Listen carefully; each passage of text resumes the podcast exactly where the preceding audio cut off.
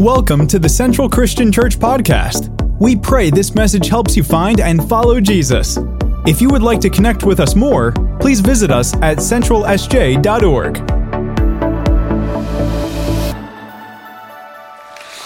Well, hey, today we're kicking off a new series, As You Wish. And if you were with us at Easter, then uh, you remember taking a spiritual survey where we asked you, hey, what are some things that you would like to hear teaching on from the Bible? And, and we are planning to put together a, a, series this fall that was basically based on your request. So, as you wish, here it is. And uh, the top thing that you asked about, the number one thing that you said, hey, I, I know this is in the Bible, but I just, I just wish I could know a little bit more about it. And, and, there's a lot of things. We're going to frame up these next few weeks around it and go in sequential order of the, the ranking that you you asked for it, and so as you wish, here it is. The number one thing that you asked for is tell me more about this thing called spiritual warfare. Like, what is that? And uh, honestly, I was a little surprised by that. I thought you might like, hey, how do I have a good marriage? How do I raise kids in the Bay? Like, what? what?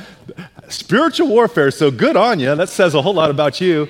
Uh, but of uh, over 200 people that took the survey, 39.2% of you said this is the number one thing uh, that I want to hear about. And so, so that's what we're going to be tackling. So if you brought a friend and you're like, spiritual warfare, awesome. Uh, well, you asked for it. So as you wish, this is it.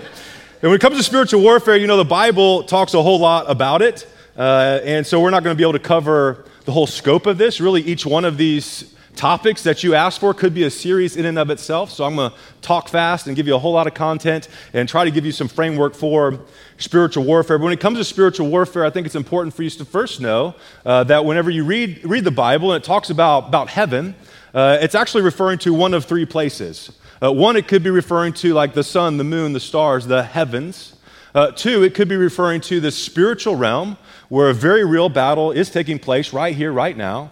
And I believe it's right here among us. We just don't see it. And we're going to talk more about that. But then, then the third heaven is where, where God is, where God's presence is fully known, where saints who have died in the Lord now reside, and uh, free from pain, free from anger, free from anguish uh, in, in heaven. And so, so whenever you read the Bible, you come across this word heaven, you need to discern what, what heaven is is it talking about? And so we're going to focus our attention primarily on that second heaven where the spiritual warfare is taking place today. And so if you have uh, your notes, you might want to grab those. We're going to kick off by looking at what I think is a passage that best describes spiritual warfare. It's found in Ephesians uh, chapter 6. And we're going to look at verses 10 through 17. So as we begin, uh, if you would, would you stand to your feet? Let's honor, honor God's word. I believe God's about to speak to us as we open his word. And uh, we could use a little stretching. And if you haven't worked out yet, this counts for your squats. So, so you're good. That's why we stand up, sit down. All right, here it is. Ephesians 6, 10 begins with this. He says, Finally, be strong in the Lord and in his mighty power. And here's a warfare term put on the full armor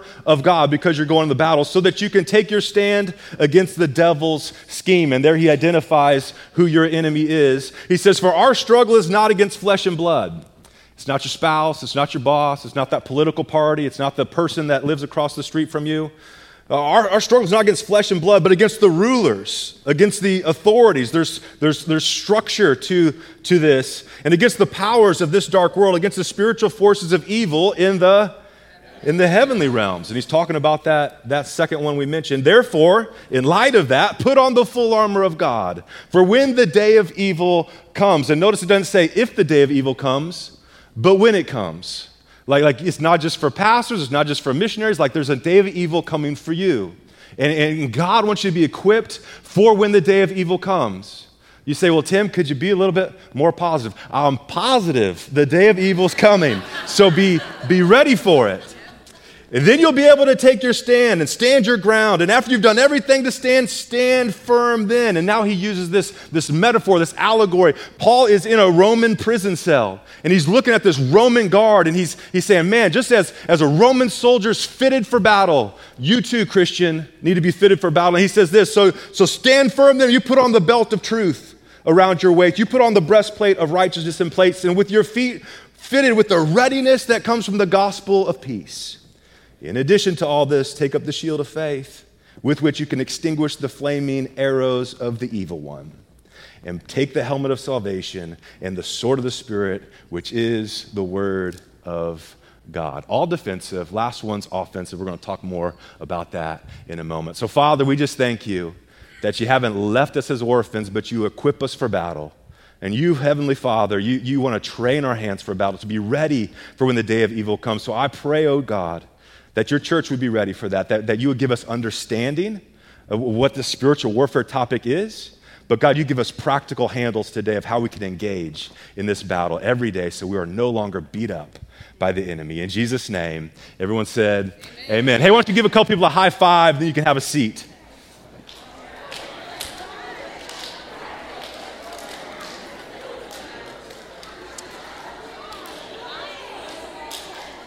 All right, spiritual warfare.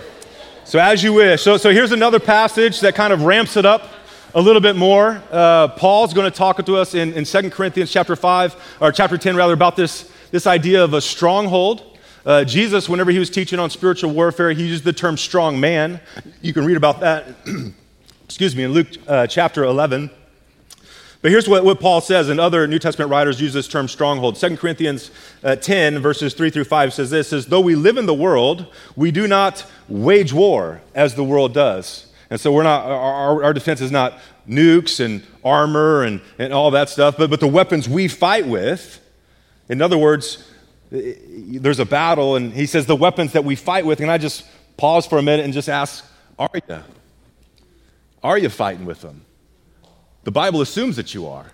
The, the, the Bible's written to the church, and he's assuming that the church is, is fighting. With the weapons we fight with are not the weapons of the world. On the contrary, they have divine power. Help me with this word to demolish strongholds. And that's the word that, that we're going to focus on. We, we demolish arguments and every pretension that sets itself up against the knowledge of God. And we take captive every thought and make it obedient to Christ, strongholds. It's a military term. It literally means uh, the, the, inner fortress of like a castle, a citadel. And so if you had you taken someone captive, they're your prisoner, you put them where, where the enemy couldn't re- retrieve them very easily.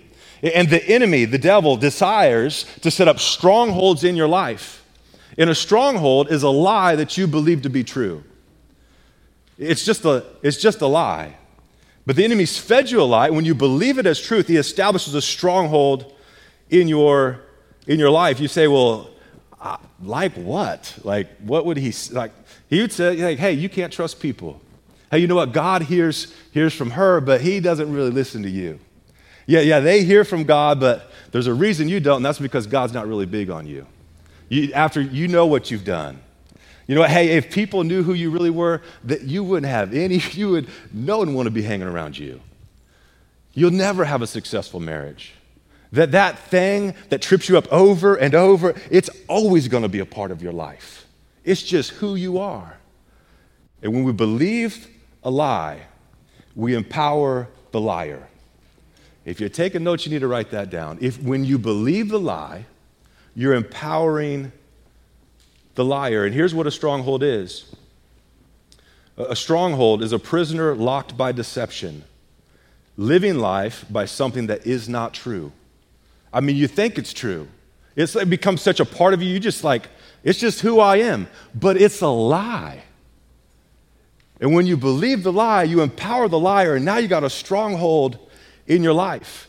Uh, back in the day, uh, our, we went to Thailand. I was playing basketball, and we went to play internationally. And, and we're in Thailand. And Thailand is just different. Like, zoos are different. Like, if you've ever go to a different country, go check out their zoo, because it's different. Like, I'm sure in Kenya, if you have, like, it's just different, you know? And so we got this picture here I want to show you real quick these elephants.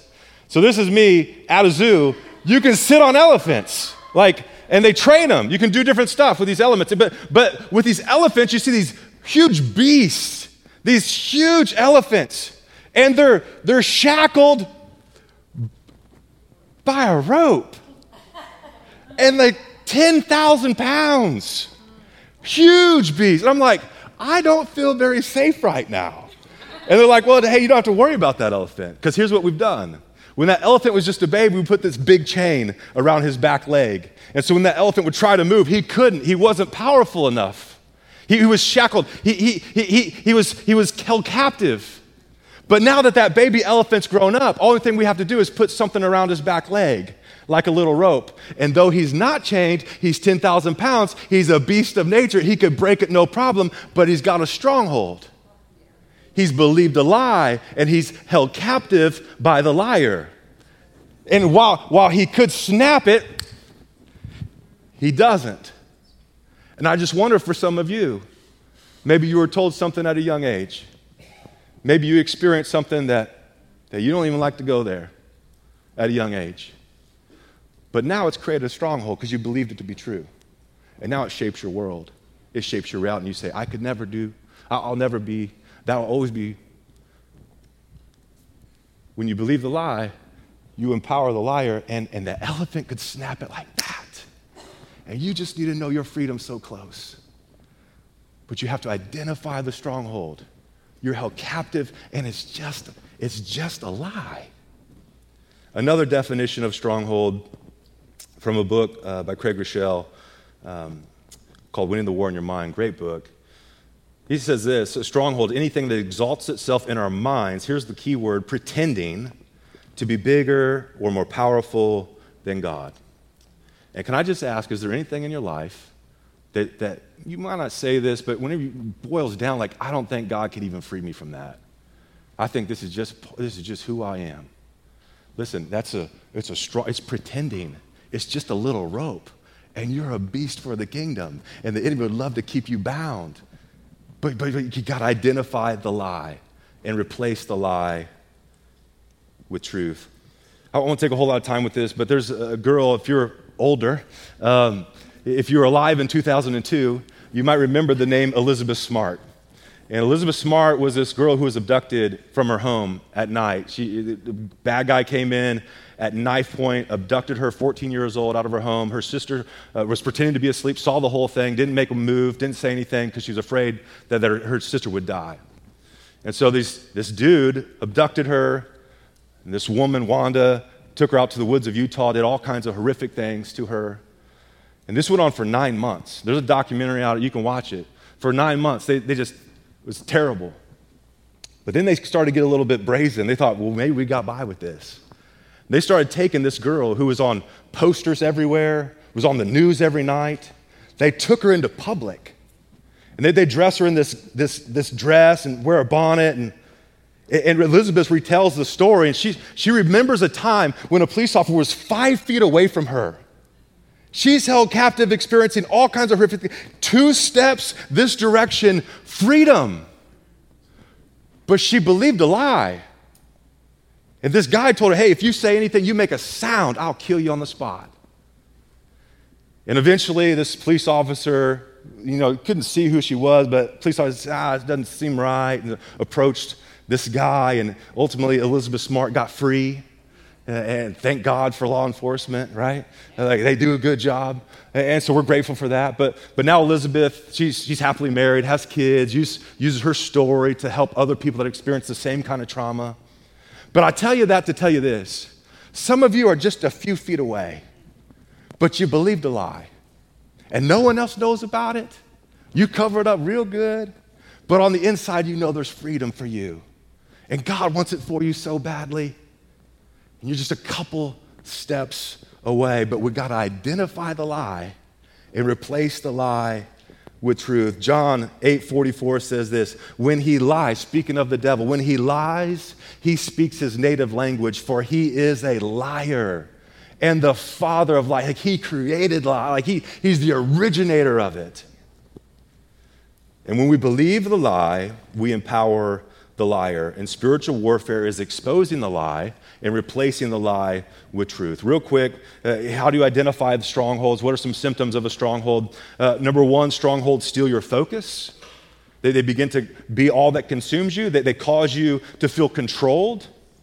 Like, I don't want to do this, but I have to because it's just who I am. They cause you to feel controlled. They consume your emotional energy, distract you from your purpose and ultimately rob us of the life God intended for us to have. Strongholds. And I'm a list person. If you were to ask me to list out all the, my favorite things in life, on that list would be to create some list. And I just think in list. I text people in list, like bullet points. I, if I email you and it's a long email, I'm gonna, I'm gonna make a list to kind of organize. I just think in lists. So I'm gonna give you some lists today. I'm gonna give you three lists that have three things. Uh, the first list is going to be three realities you need to believe whenever it comes to spiritual warfare if you're going to be successful. Third list, or second list, is going to be three weapons you can use. They're at your disposal. If you're a believer in Jesus, these weapons are yours today. and three things to do every day to get super practical so you can be successful when it comes to spiritual warfare, okay? So, you guys ready for some lists? Okay, here we go. Uh, first list three realities you need to believe. Uh, number one, you just need to believe that the devil's real. You, need to believe, you just need to believe that. And you're like, why would you start with that one, bro? Well, according to Barna Research, only 56% of Christians believe that Satan is real spiritual being and influences people in daily day life. So if we're just to divide the room on this side, about half of you would say, I'm not sure the devil's real, and he would love you to believe that. And you might say, Well, I'm not even sure the spiritual, I don't, I don't think the devil is real. Listen, it doesn't, it doesn't change the fact that he's coming for you. It doesn't change that just because you don't believe it doesn't make him go away. And so let's just get some help around this. 2 Corinthians 11 14 says, says, No wonder, for Satan himself, here's what he does he masquerades. He puts on these faces. He, he masquerades. He pretends to be an angel of light. He's pretty good at it because he used to be an angel of light. And so when the devil shows up in your life, he's not going to show up with a red tight jumpsuit and a pitchfork. He's going to show up, and it's going to look really good. And you think, man, if I do that, that would satisfy. If I do that, would feel that just that just seems right to me. And you do it, and here's the challenge. Sometimes it is good for a moment, but you need to know his end is to destroy your life. And it might feel good in the moment, but the end is, is destruction. Satan, somewhere around Genesis chapter 1 1, or some scholars say between Genesis 1 1 and Genesis 1 2, there was this great battle in heaven where, where the devil Satan rebels against God. Lots of angels mentioned in the Bible, thousands of angels. Uh, Jesus talks about how, how children, their, their angels see the face of God every day. So, like, there's, there's billions, countless numbers of angels, but there's only three angels named in the Bible.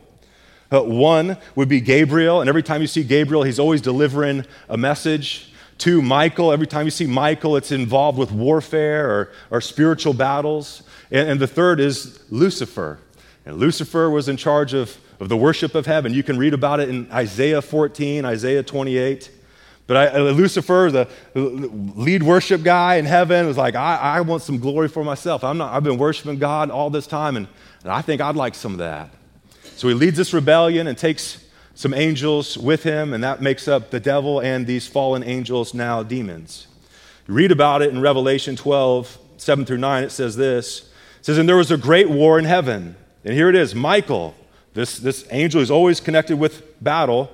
And there's a hierarchy here. So Michael and his angels, so he has some authority structure, fought against the dragon. And the dragon and his angels fought back. So Lucifer has some authority structure in his, his, his demon forces as well.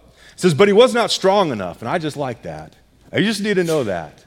That it wasn't this battle against God and say, no, this head angel Michael fought against Lucifer but the devil wasn't strong enough, and they lost their place in heaven. The great dragon was hurled down, the ancient serpent called the devil or Satan, who leads the whole world astray. He was hurled to where? To the earth. And his angels with him.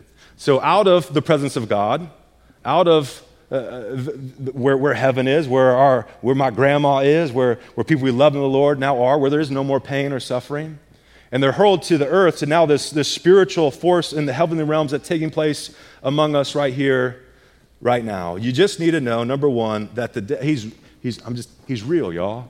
Like he's real. You need to settle that in your mind if you're going to, otherwise, you're going to get beat up like a pinata at every turn. Here, second thing, the devil's goal is to destroy us. John 10:10 10, 10 says, The thief comes, here it is, here's his goal, to steal, kill, and destroy. God has a purpose and a plan for your life. Same verse, John 10 10. Jesus said, I've come that you may have life, life to the full. That the devil comes to steal, kill, and destroy, but I've come that you might have life and life brimming over with life. And you can choose to follow God and submit to his plan and experience the abundant life he has for you, or you're going to experience theft. You're going to experience death. You're going to experience destruction in your life. And here's the reality that's true for every human being that lives right now, every human being in the history of humanity. You get to choose. And I just, I just hope you choose wisely. Here's some good news. Uh, the devil responds to higher authority. The third point here. The devil responds to higher authority. First John uh, is teaching about spiritual warfare, and he reminds us in the midst of the battle, you have victory because, because the devil's knee is going to bow to Jesus too. John 4 4 says this, but you belong to, your fa- to God, uh, my dear children, and you have already won the victory. Here's the good news you're not fighting for victory, you're fighting from victory. You got victory over those people because the Spirit who lives in you is, he's, he's just greater than the Spirit who lives in this world. So there's three things you got to believe if you're going to engage in this thing called spiritual warfare. Second, if you're a follower of Jesus, I want to give you three weapons that you currently have, and I hope you use them. Three weapons that are at your disposal. Number one, the name of Jesus. The name, there's power in the name of Jesus. ABC News reported this, this lady who was, she's 20 years old. She's working at a, a Metro PC cell phone uh, booth. And this guy comes in with a nine millimeter and says, Hey, empty the register. And she said in that moment, she felt like the Holy Spirit just came over and she just started speaking the name of Jesus. And I don't know if it was because God moved on her behalf, I believe that, or the dude just freaked out. But he dropped his gun and ran out of the store. Why? Because there's power in the name of Jesus. You just speak the name, right? There's power in the name. Luke 10, 17 says this. So Jesus has 12 disciples. He, he, said, Oh, that's awesome. They went out, they did amazing things, miracles in his name. Now, all right, we got to expand the circle. There's more ministry to be done. Now he sends out 72. The 72 returned with joy and said, Lord, the demons submit to us. How? In your name. He replied, I saw Satan fall from heaven like lightning. Like, like he, he remembers when Satan fell the first time and he says, Hey, as you go out and minister, I see him, he's falling again, just like lightning. And here's what you need to know about, about, about God and the battle with, with Satan. Some of you, like, your eyes are like, What's happening right now? Here's good news He's bigger. He's bigger, like you're on the winning side. It's not like it's not like Star Wars where it's like, oh, the good side. Oh no, there's the bad side. Oh, oh that's bad. Oh, it's over here. No, it's no, now it's trending in this direction. It's not like that.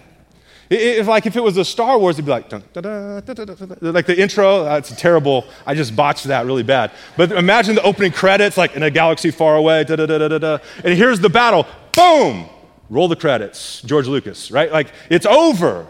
Like, not much of a movie. Why? Because God's bigger and he saw Satan fall like lightning. And here's what he says I've given you authority to trample on snakes and scorpions, talking about spiritual beings, talking about demons there, not like real snakes, real scorpions, and to overcome all the power of the enemy. Nothing will harm you. Philippians 2:10 that at the name of Jesus every knee will bow you're like, oh, I don't believe in Jesus. Well, you're still included in this. I don't believe, I, you're, you're in this. That every knee, the name of every knee will bow in heaven and on earth and under the earth. Have you ever been pulled over before? That's kind of a weird transition, but it's not a good feeling. Have you ever had someone pull up to you in a Honda Accord wearing a tank top and flip flops, like, hey, pull over, you're speeding. This is a citizen's arrest. You'd be like, dude, buzz off. I got stuff to do. But when you're driving down the 101 and you start seeing those cherries swirling behind you, your, your gut drops, your heart starts pumping, you're like, oh my gosh, I'm busted, right? And then that state trooper steps out of that vehicle in that crispy pressed suit. He comes up to the door and says, You know what you've done? You start bawling like a baby. Why? Because he's got authority. He's got authority. He's been deputized by the state of California to leverage that authority. And here's what I'm just telling you, Christian you got authority. Not because of who you are, but because of who He is. And in the name of Jesus is your authority. That, that's what we, we leverage when we go into spiritual battle. Our banner is, is Jesus. We fly under that banner. And as you do, you have authority. Second weapon you have is the blood of Jesus. Revelation 12 11 says they overcame him. How'd they overcome the devil? By the blood of the Lamb and by the word of their testimony. When the enemy comes to beat you up, to tell you you're not good enough, you didn't measure up, nah, I'm only right with God because of his sacrifice. I remember what he's done. It's not about what I've done, it's always been about what He's done. And that's my testimony. I, I didn't earn right standing. He's granted me right standing. He's adopted me as His son. He's adopted me as His daughter. The blood of Jesus, the, the, the name of Jesus, the blood of Jesus, and third, the word of Jesus. And every time the devil came to tempt Jesus, what did he do? He said, It's been written. I, I, I, hear what you're saying, it sounds real good, but let me tell you what the truth is in this situation. And that's why I, I'm always encouraged get in the Word. Like, I'm so grateful you're here today, but the, the enemy's come, be in the Word tomorrow. So the lies come, you can say, no, that, that sounds good. I think that would feel good. That probably seems good. Everywhere else is going that direction, but, but it says this. And so I'm going to go with his word. John 8 31 says this Jesus said, If you hold to my teachings, like you cling to it, you're really my disciples. Then you'll know the truth, and what will the truth do? The truth will set you free. Remember, it's the sword of the Spirit. It's not an obligation, it's a weapon. Like, here's the deal you don't have to, you don't have to read your Bible tomorrow. It's a choice. Like, I'm not looking over your shoulder. You're not going to miss stars. Like, you know, there's not a credit system. But I want you to be strong and ready for battle. And so I hope you get in the Word tomorrow, first thing. I hope, I hope you fill your mind with, with truth.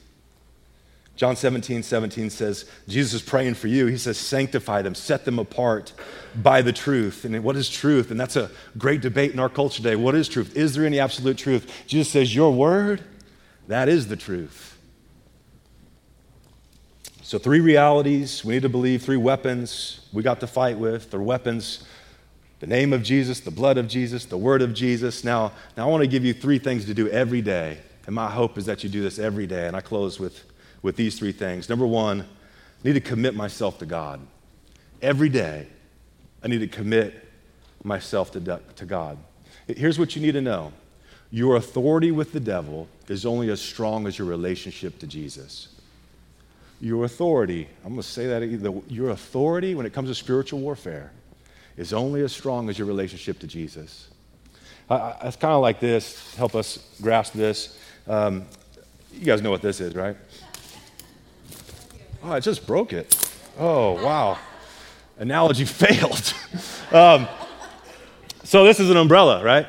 And, uh, and I'm a dad. I got three kids. And as long as my kids adhere to the standards I've set in place as the family, they have my covering. They get my protection, they enjoy my provision, they get my guidance.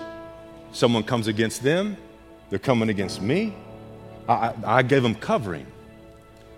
Now, like some of you, I had good parents, they provided covering. But, but I decided uh, I like the benefits of the covering, but I want to go do that and I stepped outside the covering. And I suffered needless harm. Because all the time my parents were offering covering. I just didn't want to adhere to their standards. And I just want you to know that your loving Heavenly Father desires to provide you this. I want you to be under His covering. And under His covering, there's peace. You can be in the middle of a storm, not a drop of rain is going to hit you. Why? Because he's covered, he's got your back. He's going to protect you, he's going to provide for you, he's going to speak to you. But you gotta you gotta submit to him every day. You gotta you gotta stay close to him. And can I just tell you like I'm thinking it? Some of you are saying, I, I, I want to go to heaven, but I also I kind of just want to do that. And then you wonder, why is there no peace? I thought it was an abundant life. Where's the provision? And Jesus' invitation to you today, whether you're far from God or you've never surrendered your life to Jesus, the invitation, the same remedy is true for everyone. Just get back under his covering. Come back to God. Give him control. Say, You're, you're my number one priority. And I might, I might adhere to the house rules. What your word says, I'm going to do it. Where you speak, I'm going to speak. Where you're silent, I'm going to shut my mouth. Because I'm going to come under, under your covering, I'm under your authority. And I think there's a couple ways that we experience this. I, I, I think one is obedience. You know, we talk about this often. We talk about baptism being your best next step. For some of you, you're, you're following Jesus like you're going to heaven. We're just like, water baptism, I don't know. Getting wet in front of a tree, I don't know. Hey, September 17th, your best next step. You fill out the card, you jump in the waters of baptism, and it's a one way for you to take a step back under the covering. The local church, the Bible was written by leaders in the local church, written to local churches. Like the look, I didn't create this. Like this wasn't my idea. I'm not that smart. But like, like God's idea is the local church, and part of the local church is covering. Like, like you join a group, here's the group leaders are going to pray for you by name every single day. It's going to give you some covering. Whenever you become a member of a church, there's covering. Be committed to a family. Some people are like, well, I like I like that church because of the worship. I like that church because they got young adults. This church, wow, they got single ministry over there. I'm going to check that out. And we kind of pick and choose. It's a smorgasbord. And I think God's invitation is be a part of a family, be committed. And when you're committed, you're going to get some covering. And so, if there's a lot of great churches here in the Bay, too, by the way. But if you want to commit to this one, like we're, we're having Thrive membership class September 24th, your best next step, get under some covering. Get us some authority structure. You say, well, I don't want any authority. Okay, that's, that's your choice, but you're also choosing to do this. And I'm telling you, it's not if the rain comes, it's, it's coming. And when you do, you're going to want, you're going to want some covering.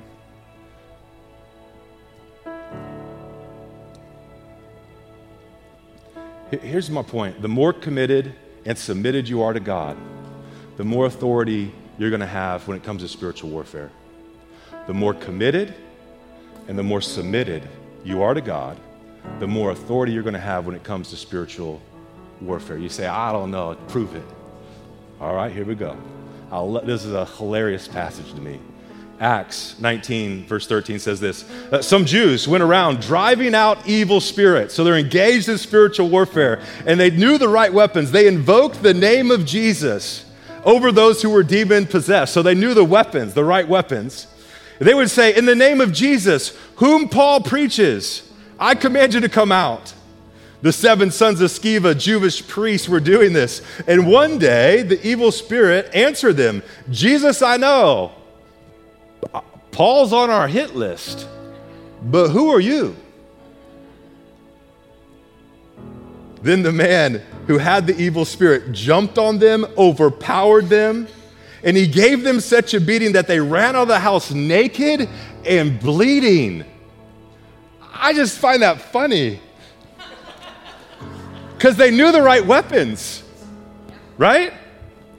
But they did they didn't want to come under the covering.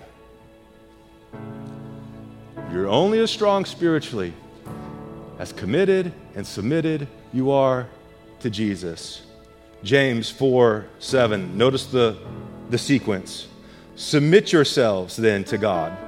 Resist the devil, and he will flee. We would like this in reverse. Whenever the de- devil flees and all's gravy, then I'll really submit. The invitation is to turn that on the head. You submit to God. Submits first. Get under his covering. Do what he says. Just be obedient to him.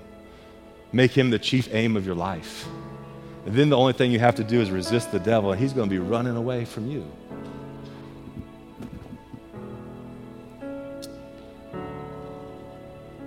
Commit yourself to God. Second thing, do every day. So every day, commit yourself to God. First thing in the morning, God, here's my life. All that I am, God, I commit it to you. What do you want me to do today? God, I'm all yours. I'm under your covering. Second thing we're going to do is close any open doors. Close any open doors. What, what I mean by that is when you're a Christian, you're headed to heaven, but you can leave some doors open, and the enemy's going to beat you up at every turn. 2 Corinthians 2, what's taking place in context is this guy's really blown it spiritually. And so part of his punishment is Paul says, hey, you got to kick him out of the church. Like he's under the covering of the local church. His punishment's to move him outside of the local church outside the covering. so we can be taught a lesson. And there's a whole nother teaching, it's probably worthwhile on that. But now Paul's saying, hey, he's, he's turned, like you got to accept him back. Like welcome him back. 2 Corinthians 2.10 says, and if you forgive him, I also forgive him. And what I've forgiven, if there is anything to forgive, I've forgiven the side of God for your sake, in order that Satan might not outwit us. For we are not unaware of his schemes. And are you aware of his schemes? And one way you leave the door open is you just hold on to unforgiveness. You hold on to resentment. You hold on to bitterness. You say, well, after what they've done, I'm never letting them go. I'm just telling you, that's a choice you can make, but you're falling into one of his schemes. He wants you to live free from anger, resentment, bitterness, unforgiveness. Ephesians 4 26 says, In your anger, do not sin. Do not let the sun go down while you're still angry, and do not give the devil an open door. Anger, unforgiveness can leave a door open. Oftentimes we think of spiritual warfare as like you sitting in the middle of a room, your head spinning around seven times. That's what the movie says. God's word says, hey, it's, it's your anger issues that's giving the devil a foothold. Hey, it's your unforgiveness that's given the enemy a stronghold in your life. And we, we gloss, gloss over those. Very serious in the kingdom of God. And so for me, one, one rhythm that I've adopted every day, I start with the Lord's Prayer and just use that as springboards to different prayer points. One of those prayer points is forgive us our sins as we forgive those who who sin against us. And every night at 8:30, I get I have a, a meeting in my calendar every night at 8:30, and I do four things. I replay, replay the day, think about what went well, what went wrong. Uh, then I, I rejoice, celebrate the goodness of God throughout the day. I repent areas I've blown it. God, would you forgive me? Would you? I need to turn from that. And then I, I resolve. Am I angry with anyone? Am I holding bitter, a grudge towards anyone? I want to I want to forgive quickly. And I, I couldn't say this a little over a month ago, but I, I, I stand before, I don't have any enemies right now. I don't, hold, I don't hold a grudge against anyone. I'm not bitter towards anyone. And can I just tell you, there's freedom in that? So we're going to close any open doors. And it's not just anger and unforgiveness. Ephesians 5:11 says, "Do nothing have nothing to do with the fruitless deeds of darkness, but rather expose them. And some things we tolerate. And I'm just telling you, you need to close that door. So some things you're doing, is just giving the enemy a foothold. I don't need to be the Holy Spirit in your life. Ask the Holy Spirit, is there any area where I'm creating an open door for the enemy? Whatever he says, you slam that door shut.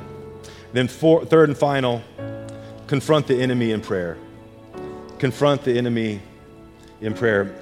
One tool we've given you, those of you here in the room, uh, these cards are on your seat. Every day this week, I challenge you read the verse, say the prayer. Confront the enemy in prayer every, every day. Christianity is always active, Christianity is never passive. We got to take an active stand when it comes to this. To frame it up, let me close with this. If I told you I got a buddy works at Homeland Security, and there's this guy who's been on been loose, escaped from prison, he's done all kinds of horrific things to a whole lot of people. But but I got insider information that he's coming to your house tonight. 3 a.m. is his plan. And every, if you're sleeping, when you wake up in the morning, everything you love is going to be gone. Everything you love. If that was a real scenario, what would you be willing to do tonight to make sure that didn't happen? Well, for me, I guarantee you wouldn't be sleeping. I'd be pounding coffee or whatever. I'd stay alert.